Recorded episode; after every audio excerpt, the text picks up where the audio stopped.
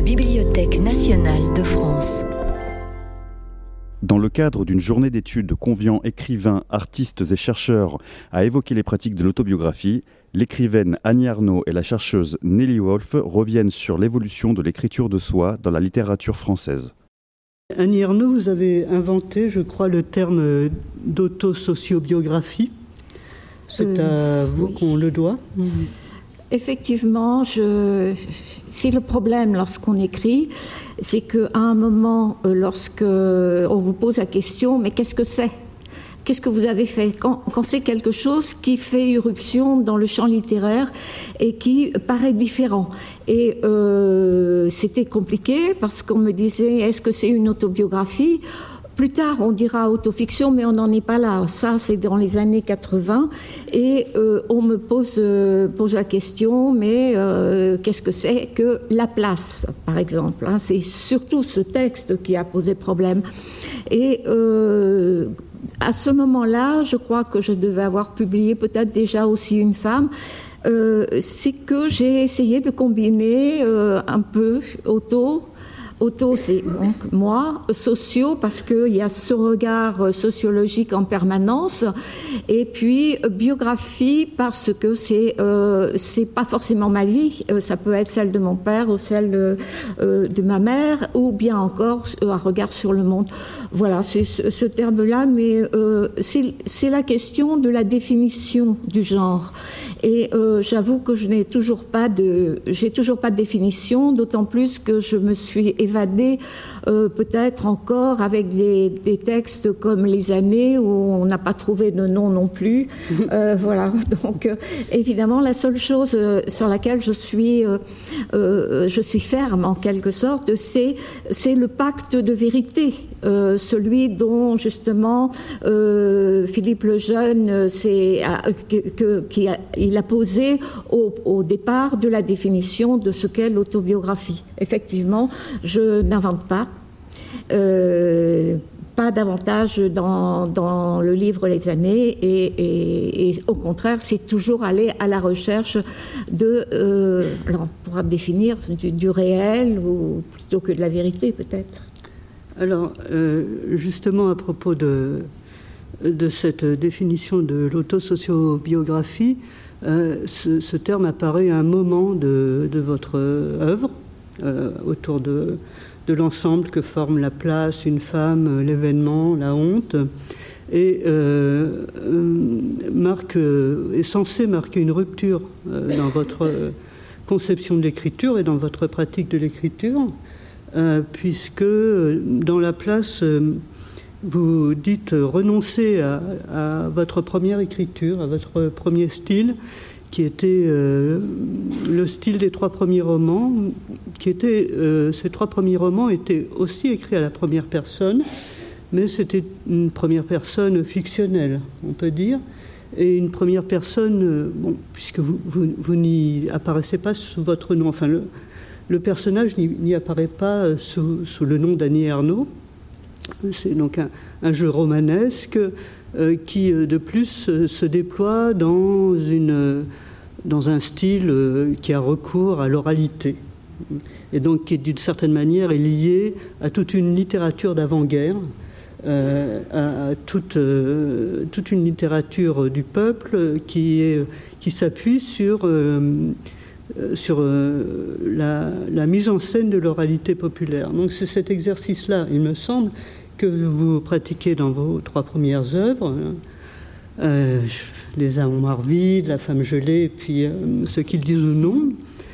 Et euh, avec la place, vous, signifiez une rupture, vous écrivez euh, que pour écrire euh, sur votre père qui, vient de mourir, euh, vous ne pouvez pas ou plus avoir recours à, cet exercice qui est un exercice littéraire euh, et que euh, vous n'avez pas le droit, je reprends vos termes, je n'ai pas le droit euh, de prendre d'abord le parti de l'art.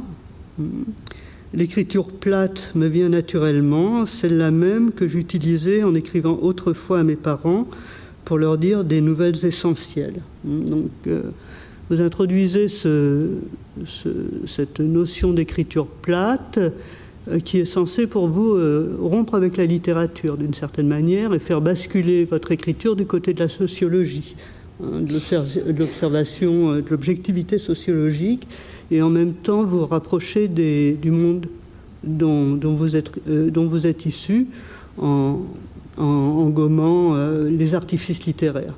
Alors, j'ai plusieurs questions à ce, sujet.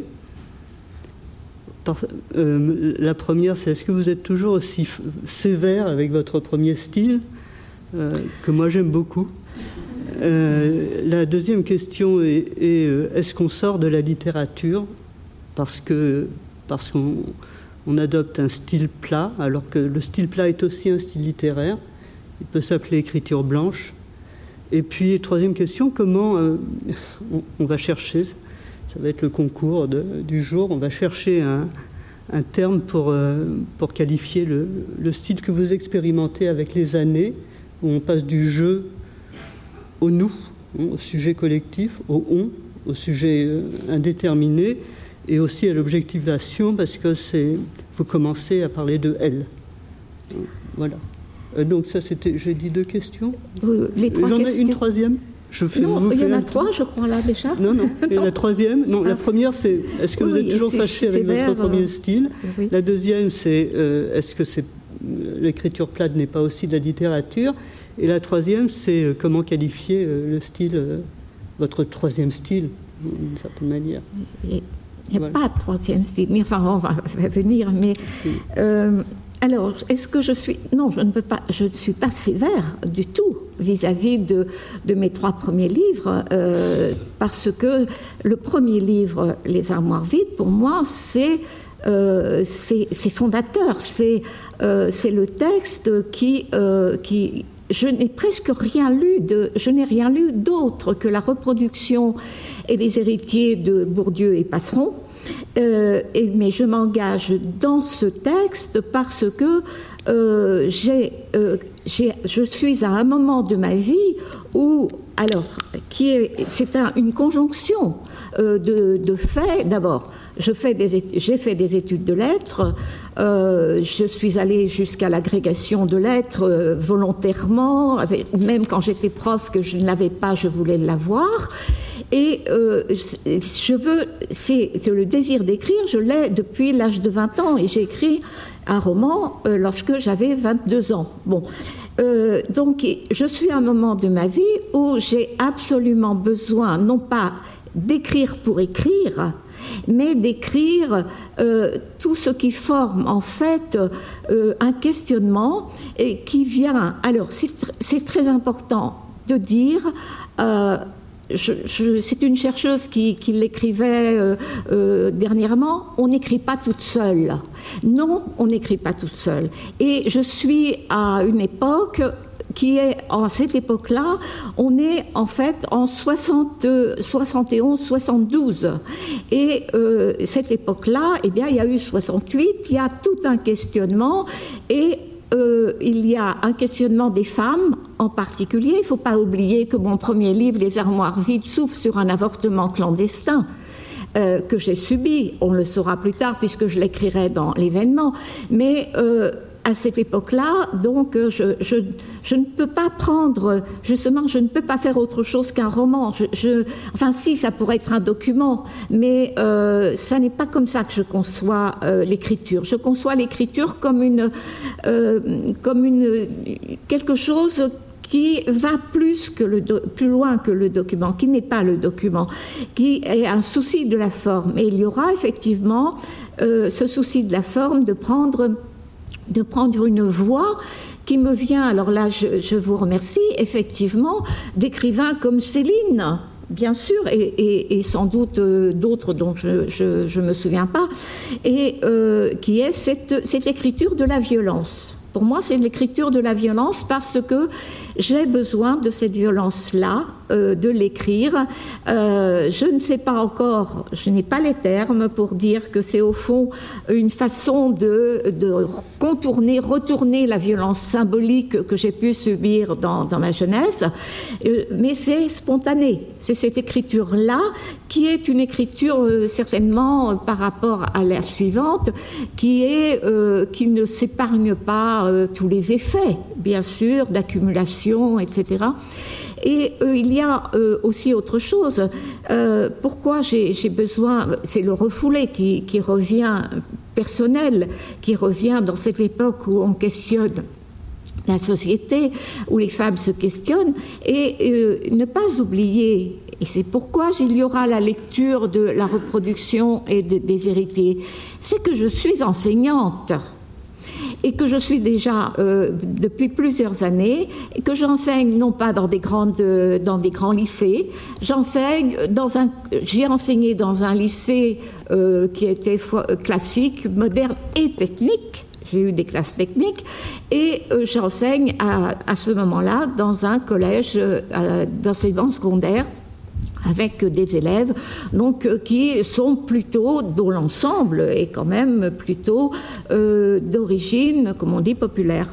Et euh, c'est cette question de l'école, de cette transmission. Qu'est-ce que je transmets? C'est par là que je viendrai au fond à l'écriture des armoires vides et à moi-même. C'est-à-dire que euh, en lisant Bourdieu et Passant, je, me, penserais effectivement que c'est une culture de classe que j'ai acquise et que je transmets. Et ça, ce, paradigme, en quelque sorte, n'a jamais cessé, en fait, d'être en moi depuis, depuis ce temps-là, et même d'avoir pour moi une fonction politique euh, que je, que, qui, qui toujours extrêmement cher. Voilà, donc euh, je ne suis pas sévère du tout. Je pense que c'est par là que je devais commencer. Et euh, alors, c'est plutôt le, changement. Alors, le, changement avec euh, la place, c'est que si ma venue à, l'écriture en, donc en 72, puisque c'est à ce moment-là que je commence les armoires vides, elle arrive à ce moment-là, mais euh, il, y a, euh, il y a autre chose, c'est qu'il y a eu la mort de mon père en 1967, brutale, et complètement inattendue, et où par hasard, euh, dont je suis par hasard spectatrice, la spectatrice effarée, et qui éprouve alors à ce moment-là euh, ce sentiment de, effectivement, de d'avoir changé de monde. C'est ça. Ce, ce, c'est par l'affectif, c'est par le deuil euh, que. Mais ça va poursuivre. Je vais commencer quelque chose là. Mais je. C'est très très flou et quand je, je n'ai pas gardé euh, ces, quelques feuillets euh, que je ne peux pas continuer parce que effectivement, pour moi, c'est une sorte de gouffre qui s'ouvre. Euh, voilà, c'est euh, cette, ce qui m'apparaîtra plus tard, effectivement, comme une trahison de classe. Et euh, ce, texte-là, euh, en fait, euh, ce texte sur mon père, je, ne l'ai pas écrit. J'ai écrit euh, Les armoires vides. J'ai écrit ensuite La femme gelée, bien. Mais il me hante. Il me hante. J'ai besoin de l'écrire. Et euh, j'ai plusieurs, euh, plusieurs euh, ébauches que j'ai données d'ailleurs à la Bibliothèque nationale, qui, sont des ébauches dans la même écriture que les armoires vides. Et à chaque fois, enfin, quand je me retournais, je me disais mais, mais non, c'est pas ça, c'est pas ça. Et pourquoi? Eh bien, parce que j'avais le sentiment d'avoir, d'être d'un certain côté, du côté dominant, comme j'emploie ces mots maintenant, mais que je n'employais pas, et ce côté dominant est de regarder le côté dominé mon père, appartenant au monde dominé, et en écrivant dans cette écriture-là, de me situer du côté dominant, au fond, de, de travailler sur euh, contre de travailler contre mon père, contre le monde d'où je viens. Et ça a été très très long comme, comme réflexion, ça m'a pris des années. Et à ce moment-là, il y a cette rupture me disant, mais au fond, euh, il n'y a plus de masque, ça va être vraiment la vérité, euh, la simplicité. Euh, je vais renoncer à la mise en scène, ce que j'appelle la mise en scène, parce que les armoires vides, c'est une mise en scène avec l'avortement. il n'y a pas de mise en scène, c'est voilà, ça va être les faits. Alors que vous parlez de, l'écriture plate, pour moi, euh, il n'y a pas d'écriture plate. C'est, pour moi, euh, j'ai employé ce terme écriture plate uniquement pour, définir une écriture qui, ne sera, qui sera réduite aux faits, sans affectivité et sans, montrer quoi que ce soit de personnel pour des raisons justement qu'on ne touche pas au monde d'où je viens, donc qu'on ne touche pas à mon père, c'est-à-dire qu'on ne le regarde pas ni euh, avec euh, commisération, euh, ni en le faisant rire, aucune complicité avec le lecteur c'est écrit dans la place qu'il n'y aura pas de complicité avec le lecteur. Alors que signifient ces termes, l'écriture plate, la même que j'écrivais, euh, celle que j'utilisais quand j'écrivais à, mes parents les nouvelles essentielles. Euh, eh bien, ce que ça, ça, signifie cela, effectivement, et, mais ça veut dire qu'on peut, si on veut comparer Ma mère aussi, euh, elle, euh, elle, écrivait euh, les faits, elle écrivait. Alors, vous avez analysé Nelly Wolf cette, cette écriture dans, un, dans, votre livre que j'aime, que j'ai, qui m'a beaucoup. Ce livre s'appelle Le peuple en littérature et je l'ai lu avec beaucoup d'attention et c'est vraiment très très bien. Mais me concernant, je dois dire que euh, je, je ne suis pas d'accord avec tout, à, tout, à, fait ce que vous écrivez. C'est que effectivement, alors je me trompe effectivement, c'est que ma mère, dont je vous ai fourni euh, quelques lettres, des échantillons de lettres, euh, enfin celle que j'avais, euh, n'a pas, dites-vous, une écriture, euh, elle, elle, a, euh, elle a le sens quand même de, de ce qui est, de ce qui, de ce qui bon, peut être saillant, de ce qu'il faut dire. Alors, bien sûr, au point de vue orthographique, il n'y a pas de, de il n'y a pas de, de, virgule, il n'y a pas de ponctuation, etc.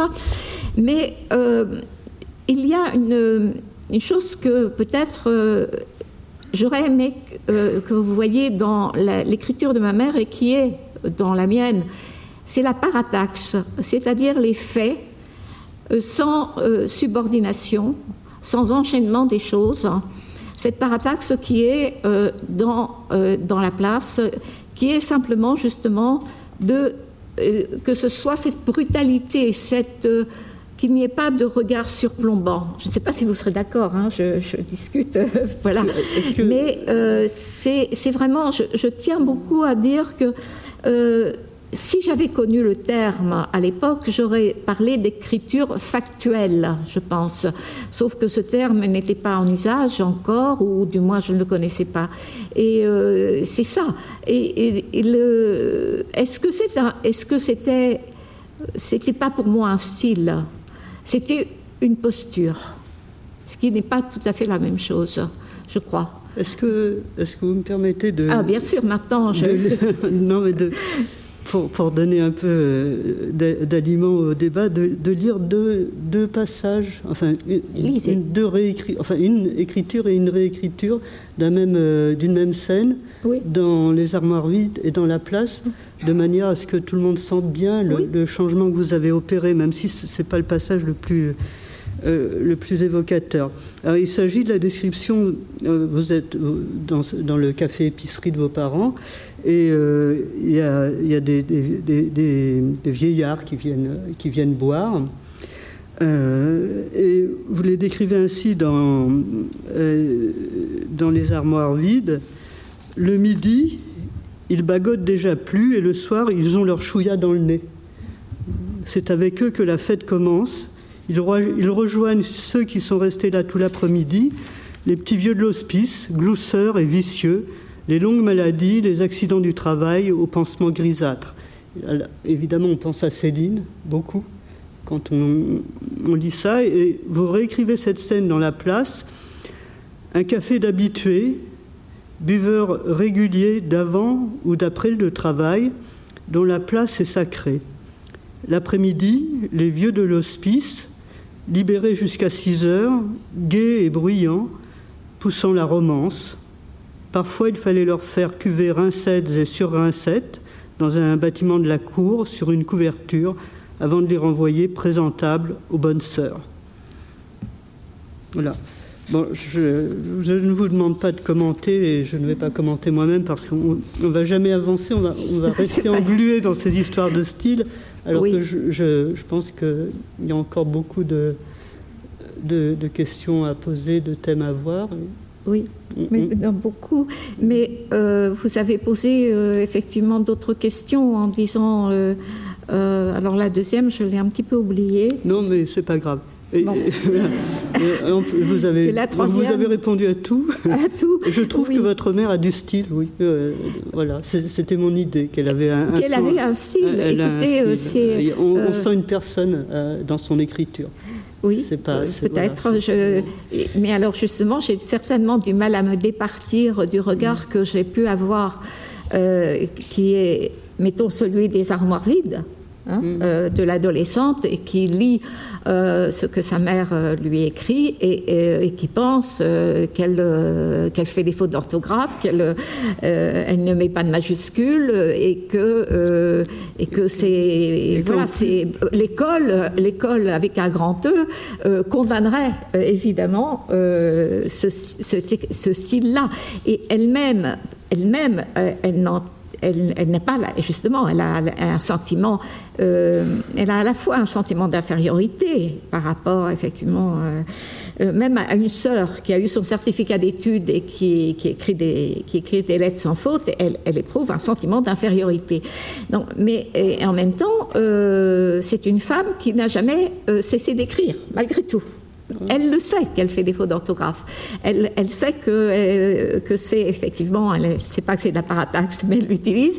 Mais euh, il n'empêche que je l'ai toujours vue écrire des lettres et que c'est sans doute pour ça que euh, le journal que j'ai écrit sur sa maladie, la maladie d'Alzheimer, ce sera au fond les derniers mots d'une lettre qu'elle écrit et qu'elle ne peut pas poursuivre. Je ne suis pas sortie de ma nuit. Voilà. Alors. Euh, non, je ne veux pas faire du pathos ici. Mais...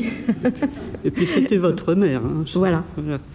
Euh, une femme qui écrivait.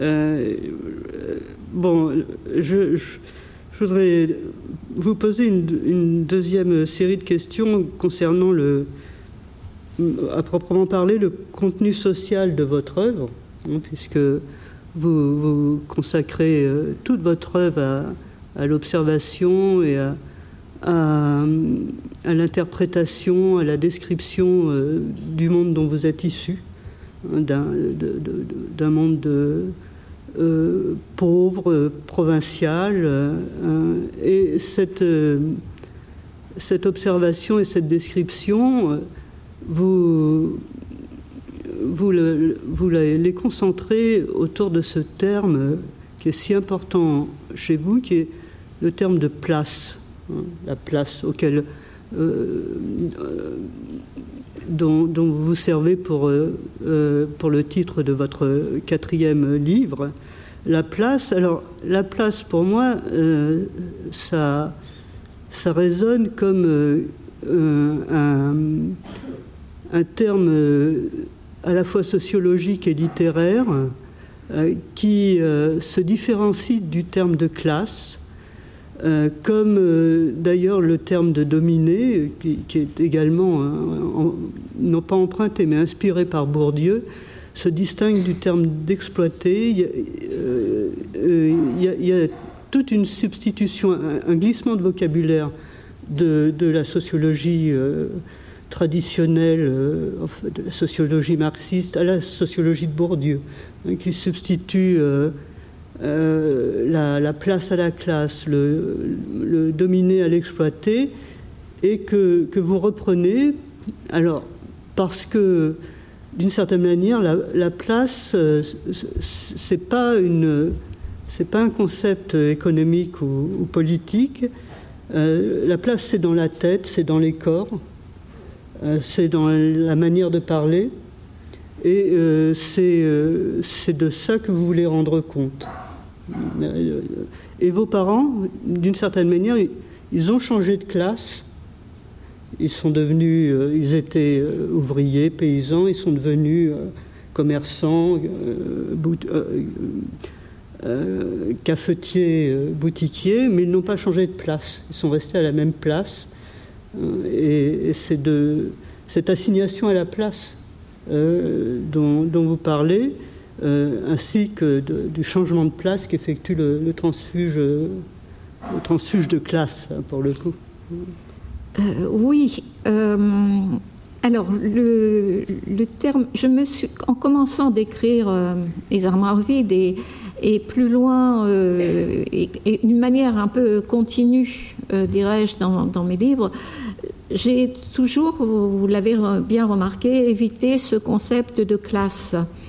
Euh, parce qu'il ne rend pas compte, il, ne rend pas compte justement de toutes les différences, bah, justement, comme vous le dites, de, manière, d'habitus, pour reprendre le terme de Bourdieu, et, et que euh, est effectivement, il était, pour moi, il était connoté, euh, connoté marxisme.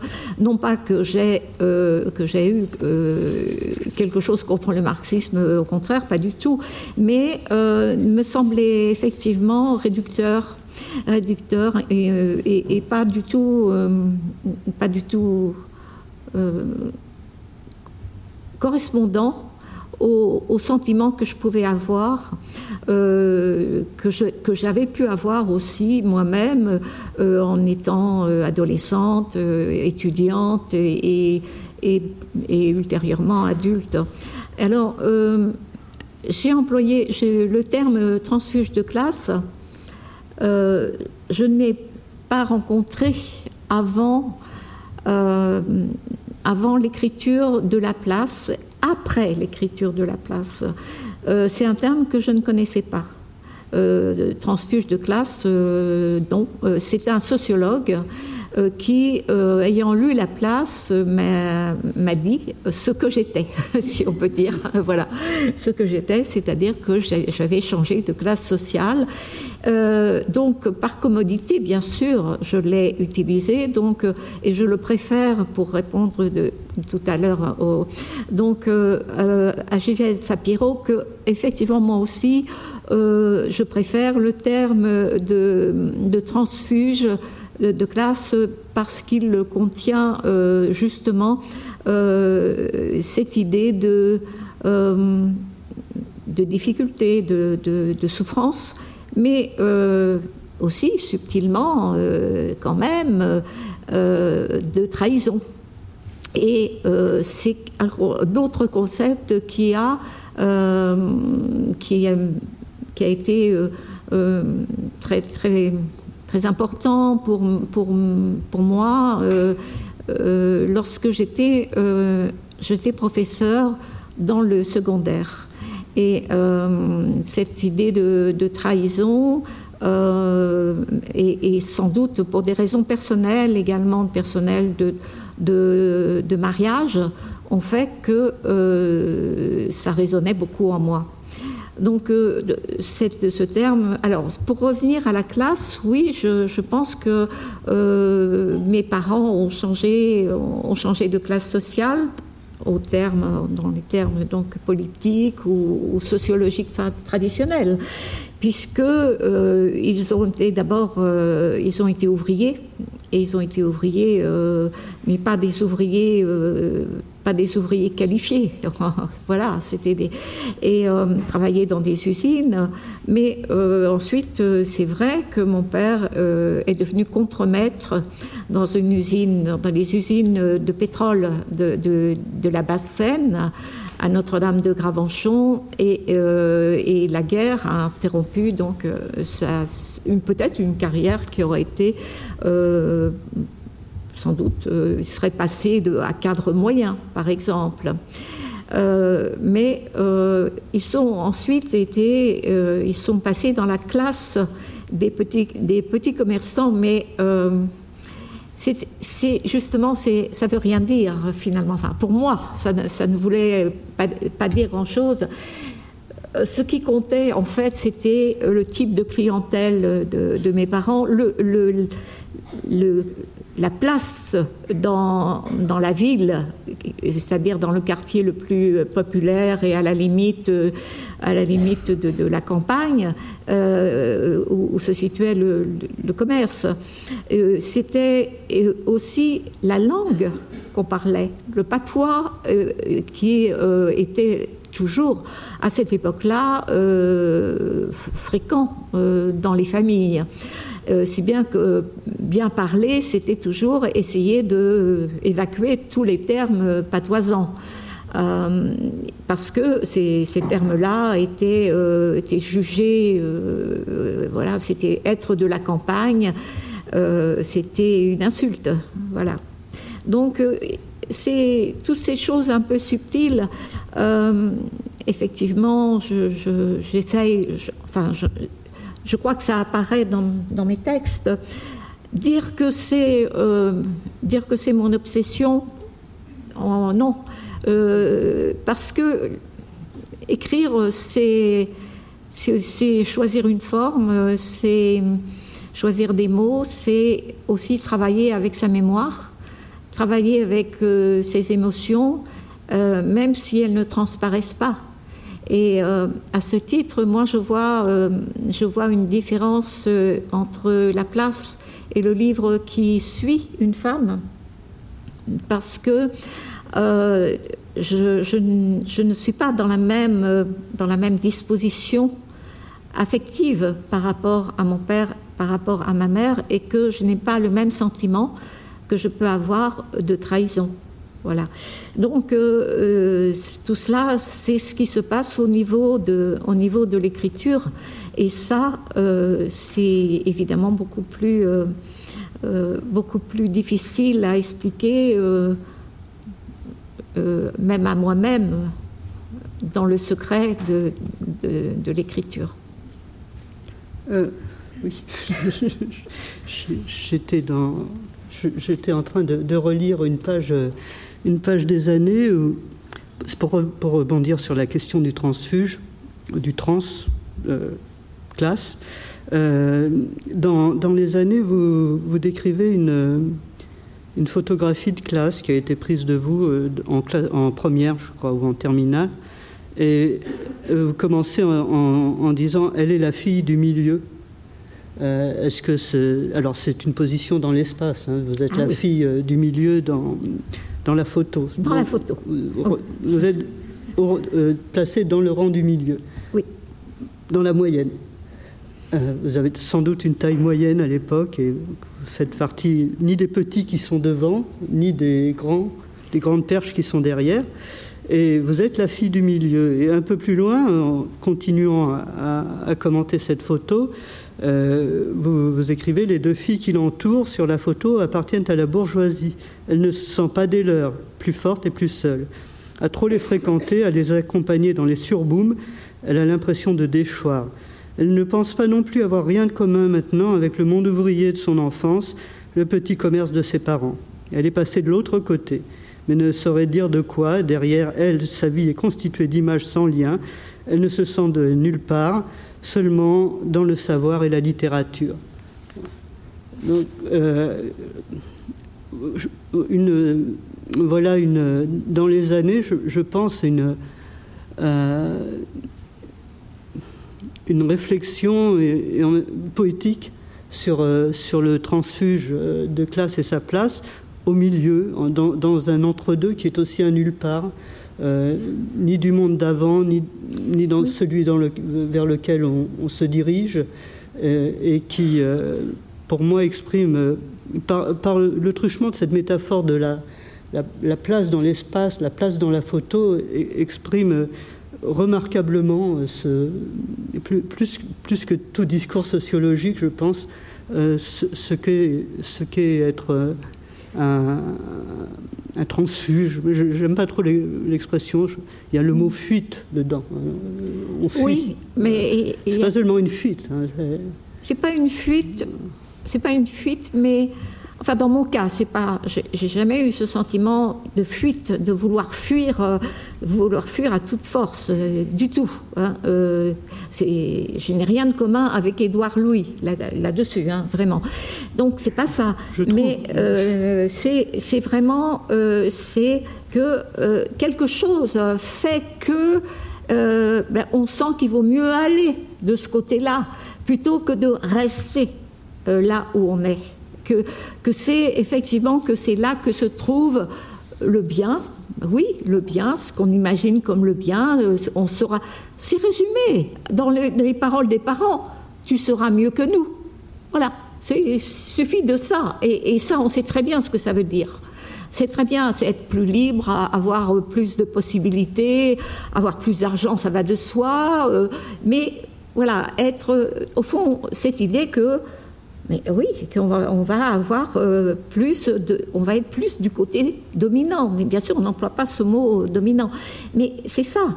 Donc, euh, je suis poussée par ça. Alors, ce que vous décrivez effectivement, c'est à l'époque, euh, je dois dire que c'est effectivement par le hasard, la photo me place au milieu. c'est vrai. Bon, euh, certainement, c'est une question, euh, une question de, hasard et puis une question de taille aussi. Mais même si j'étais quand même assez grande, c'est c'est surtout ce que vous avez lu ensuite qui me qui m'a frappé et qui, qui résume bien, c'est-à-dire qu'il y a une époque de la vie où, euh, comme certainement beaucoup d'autres, je ne pouvais pas me situer pas me situer, pas savoir, euh, euh, être nulle part. Et c'est vrai que j'avais vraiment ce sentiment-là que la vraie place, c'était dans dans, dans, les études et dans la littérature. Alors encore plus étudiante qu'en classe de philo, quand, euh, au moment où est prise la photo, où est prise la photo, mais euh, effectivement étudiante, ce sentiment d'être de, de, de, au fond, c'était c'était là où il y avait il n'y avait, pas de classe sociale, quoi. voilà, c'est même si tout de même tout de même, je devais, j'en avais tout à fait conscience à certains moments, euh, puisque j'ai écrit, euh, voilà, euh, je, que je, voudrais venger ma race, hein, venger ma race. Et ça voulait dire, évidemment, c'était toute ma famille, surtout la famille maternelle, qui, a été, je veux dire, qui qui représentait ce que moi, à l'époque, j'appelais le lumpen prolétariat. Hein, euh, voilà, ce qui montrait bien que je flirtais quand même avec le communisme à cette époque. Euh, euh, pour, en, rester, mais aussi en terminer avec cette histoire de, transfuge de classe et faire une habile transition avec le, thème suivant, parce que je voudrais qu'on parle de la condition féminine. Dans, dans, votre œuvre. Euh, vous, vous, définissez euh, plus tard, je crois, dans Mémoire de fille, le, un, style du, transfuge qui est un style d'emprunt, un style d'imitation, c'est-à-dire que la, le personnage de Mémoire de fille, qui est tantôt elle, tantôt je, imite le, style de vie et le style d'écriture et le, style de langage de ces, de camarades de classe qui sont d'un niveau social plus élevé C'est cette fameuse Marie-Claude à, qui vous écrivez en adoptant le style lycéen. Toutes les lettres commencent par Marie-Claude Chérie ou Darling et se terminent par Bye Bye ou Ciao. Donc c'est toute une, légèreté d'emprunt que, que vous adoptez ici. Et alors, ce que j'ai ce que j'ai remarqué, c'est que vous-même, vous devenez un modèle pour un autre transfuge, qui est votre mère. C'est-à-dire que votre, votre mère vous imite. oui. Euh, elle, lit vos livres, elle lit les livres que vous ah, lisez. oui, elle se convertit un peu à votre nouveau style de vie. Non, alors là, je, suis, euh, je, suis quand même très ferme. C'est par ma mère qui est venue, le, pour moi, euh, l'important, c'est le goût de la lecture, c'est elle. Et c'est non, non, pas l'inverse. Alors, bien sûr, je vais la, comme vous dites, je vais effectivement euh, la convertir à des lectures qu'elle n'aurait peut-être pas eues. Bon, je pense par exemple à Kafka, La Métamorphose, puisqu'on en a parlé euh, ensemble après, euh, et d'autres livres dont je ne me souviens pas maintenant, mais que je, que je lui passais. Mais au départ, ça, c'est quand je suis quand je suis adolescente. Mais au départ, c'est elle qui, euh, ah oui oui. Euh, et par exemple j'évoque dans, dans, la femme je l'ai euh, effectivement un livre qu'elle des livres je pourrais d'ailleurs parler d'autres livres un livre qui qui, qu'elle qui ne doit rien à l'école et qui est qu'elle qu'elle veut que je lise et qui est les raisins de la colère de Steinbeck et euh, je, suis, je suis en seconde, je me souviens, et, euh, et, euh, lorsque, lorsqu'elle me donne ce livre, je suis, c'est, la première fois que je lis un, que je lis un roman comme ça, et qui parle, qui parle de gens, au fond, dont beaucoup ressemblent à euh, des, gens que j'ai connus autour de moi, au café, et qu'il y en a encore beaucoup au café, euh, parce que là, euh, je, vis chez mes parents, et, et c'est elle qui, qui m'apporte ce livre. Parce que pourquoi? Parce qu'elle l'a lu avant-guerre, quand il est sorti. Donc c'est une femme qui a toujours lu et, euh, et qui, euh, qui peut avoir des mots, euh, des mots que mon père n'a pas.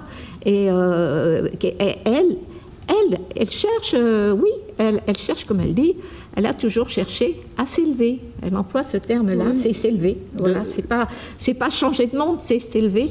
Et c'est vrai que c'est par elle. Donc, oui, elle et, euh, c'est vrai que je raconterai aussi dans Une femme comment vivant, euh, vivant euh, la dernière partie de, une, enfin, l'avant-dernière partie de sa vie, une fois qu'elle est veuve, avec chez moi et que dans ma famille, mon mari, mes enfants, eh bien, comment elle va encore changer encore changer. C'est et, et c'est c'est quelque chose effectivement. Et elle ne change pas elle ne change pas de, de, classe, ni je dirais qu'elle ne change pas vraiment non plus de place, mais elle va tout de même euh, changer d'habitus, c'est certain. C'est une constante hein, dans les, biographies de, de transfuges de classe, la, place de la mère. Ça vient presque toujours par, euh, par la mère, par, par une femme euh, ou la grand-mère.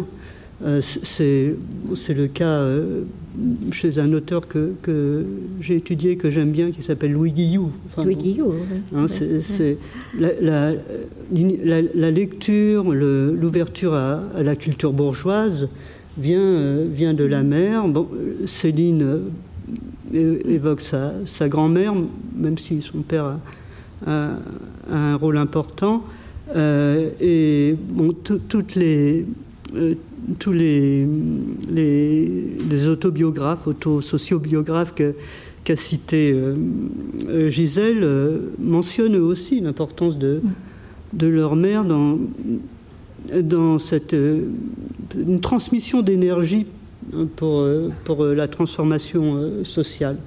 Alors, puisqu'on en est là, j'aimerais vous poser, pour finir, des questions sur la place euh, de, la femme dans, votre œuvre puisque, alors je vais employer un vieux mot, la condition féminine. Oui, ça s'emploie plus. Non, non ça se dit plus, c'est la sociologie archaïque, mais bon.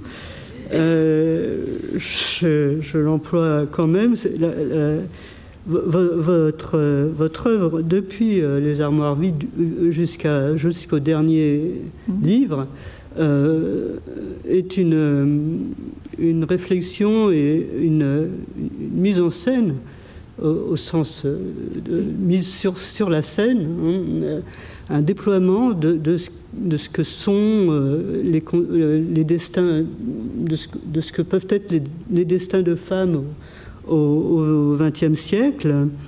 Euh, dans La femme gelée, le titre lui aussi est évocateur. Hein. Le, destin d'une femme, c'est de se geler progressivement dans, dans, le mariage et la maternité, de renoncer à, à ses, ambitions, à son, énergie, à, ses, rêves. Euh, vous, euh, vous, écrivez que euh, la différence, sexuelle se fait, s'inscrit en même temps que les inégalités de, sexe. Hein, les inégalités font découvrir la différence sexuelle. Et vous écrivez qu'elle avait démarré la différence par la dinette, évident aussi que ma place était auprès de mon enfant et la sienne à votre mari au cinéma, non l'inverse. Il y est allé, après il ira au tennis l'été, l'hiver au ski. Et vous ajoutez un peu plus loin, je ne suis pas prof, je ne serai jamais prof, mais une femme prof, nuance. Et puis un peu auparavant, alors une remarque qui m'a profondément touché, vous écrivez en octobre, Hilda s'inscrit à la fac de lettres, moi aussi, statistiquement un vrai choix de fille, et le bouquet euh, de petites bourgeoises. Inutile de préciser que je me suis aussi inscrite à la fac de lettres. Euh, et voilà, et, curieusement, quand même, paradoxalement, dans, euh, dans La femme gelée, vous, dites que vous avez une, une, enfance indifférenciée, ni fille ni garçon, et que la différence vous est arrivée ensuite. Oui, euh, c'est très important en fait. Euh, euh, mon, travail d'écriture, depuis le début, vous avez raison de, le dire, ne se distingue, ne distingue pas tout ce qui concerne effectivement le féminin.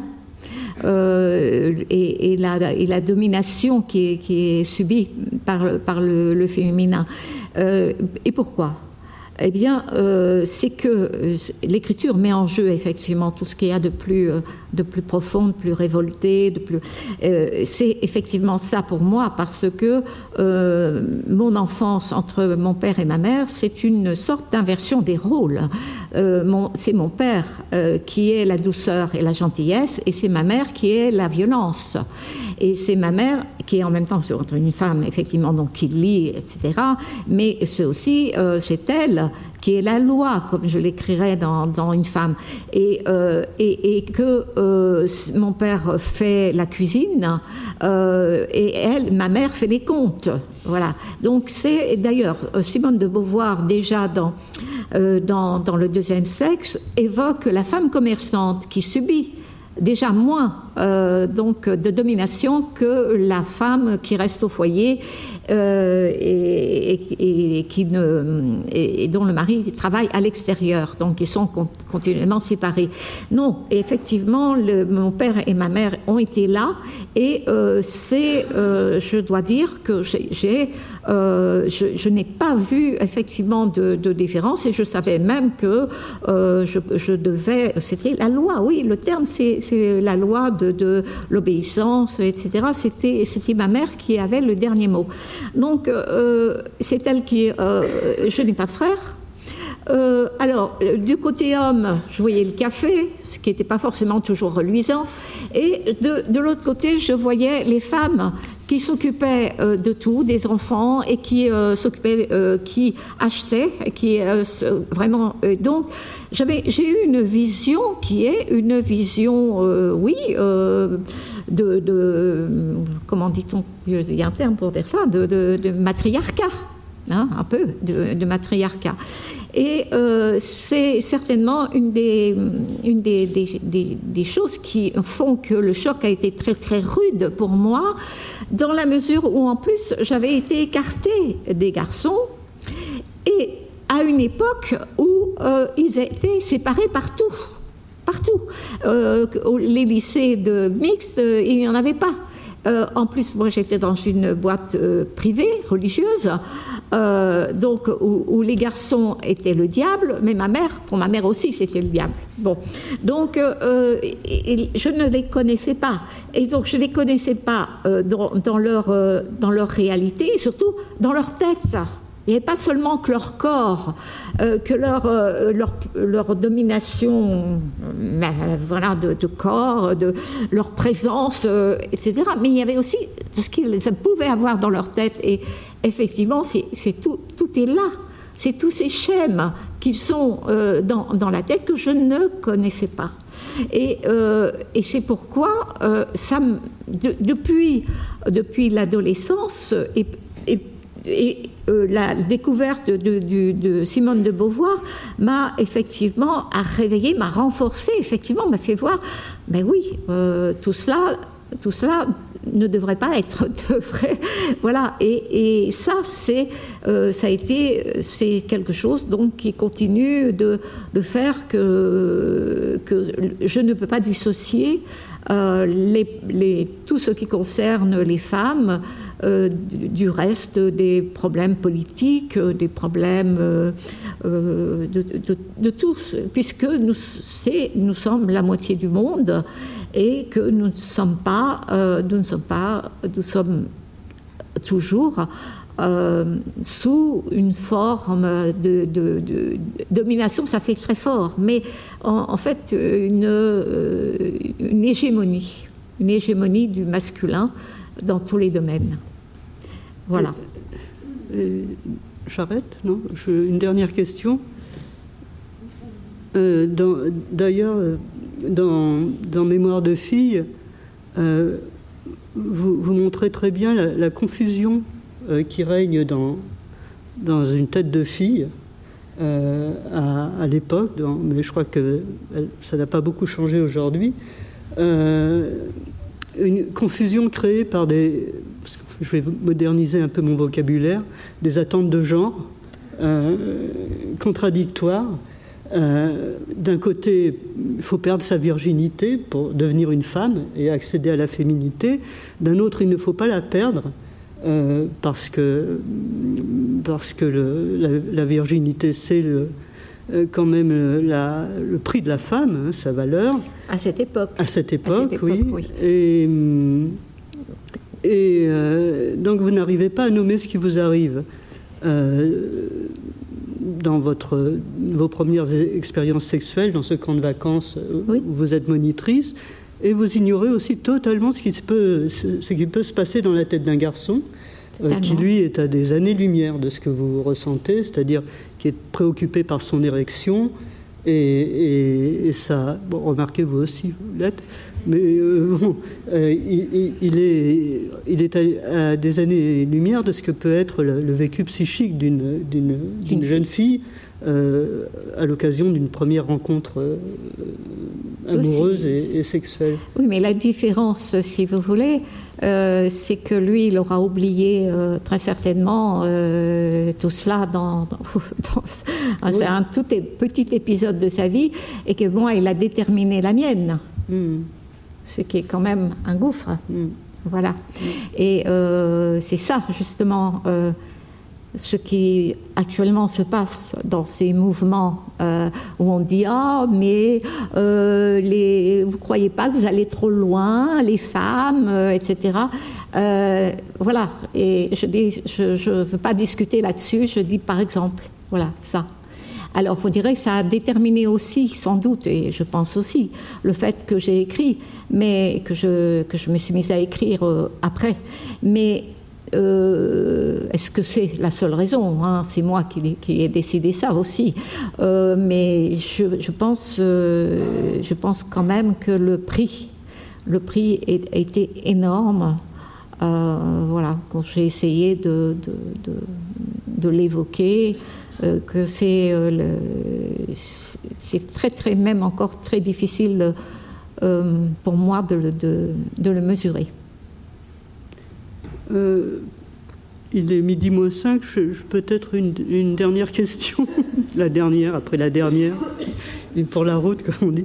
Euh, c'est au sujet de l'école. Euh, vous, parce que vous dénoncez l'école comme instrument d'oppression et, et d'humiliation de, l'enfant du, milieu dominé. Euh, L'école vous interdit de faire les rédactions euh, que vous, devriez faire dans, euh, ce qu'ils disent ou rien. La, euh, narratrice euh, dit euh, de manière assez drôle ben, on lui demande de, raconter dans une rédaction. De, de, parler de son petit déjeuner, elle dit que elle devrait écrire qu'elle boit du café au lait, mais elle, elle écrit qu'elle boit un grand bol de chocolat fumant. Oui, c'est les stéréotypes. Oui, bien pour sûr. répondre aux attentes scolaires. Euh, et, et, bon, vous, vous, vous, vous euh, insistez sur cette violence de l'école qui inculque euh, à l'enfant une voix, hein, qui l'oblige à intérioriser une voix qui n'est pas la sienne. Mais est-ce que pour vous, il n'y a pas d'école enfin, euh, libératrice euh, émancipatrice pour émancipatrice euh, ça euh, quand même ça a été une grande peut-être une grande mystification des années euh, des années 60 et peut-être encore euh, 60, ça a été mis en cause dans les années 70 d'ailleurs. Et euh, j'étais à cette époque donc professeur de, collège et j'ai participé à cette à cette idée que que tout de même c'était ce qu'on ce qu'on transmettait c'était tout de même la culture bourgeoise, hein, j'emploie les termes des années 70, 10, et euh, à ce compte-là, est-ce qu'on pouvait parler euh, d'émancipation? Est-ce que l'école, euh, au fond, euh, cette égalité des chances, c'était pas toujours au fond au même qu'elle qu profitait? Donc c'est pour cela, euh, effectivement, que, que, que j'évoque voilà ce que, ce, que, ce que vous dites que, et que je, je, je mets des guillemets à, donc à cette émancipation de l'école. Et ce n'est pas parce que toujours on va mettre, euh, on en, exergue euh, le fait que certains, euh, comme on dit, s'en sortent euh, et d'autres euh, que des grandes écoles accueillent euh, des accueillent donc des miraculés pour employer le terme de Bourdieu que euh, on peut considérer que, l'école est faite effectivement pour euh, bah, euh, justement euh, euh, donner à chacun, euh, développer euh, dans chacun ses possibilités. Euh, J'ai été un, longtemps intéressée aussi par l'école Freinet, qui euh, donc pouvait, euh, euh, me paraissait une autre, autre façon euh, d'enseigner. Euh, l'école est le grand chantier, en fait. C'est la grande chose. Et malheureusement, bon, euh, voilà, on va déboucher sur le politique, quoi. Euh, c'est pas le. Mais je vais m'arrêter là. voilà. euh, je, euh, je, je, merci. Ouais. Merci. Merci à vous.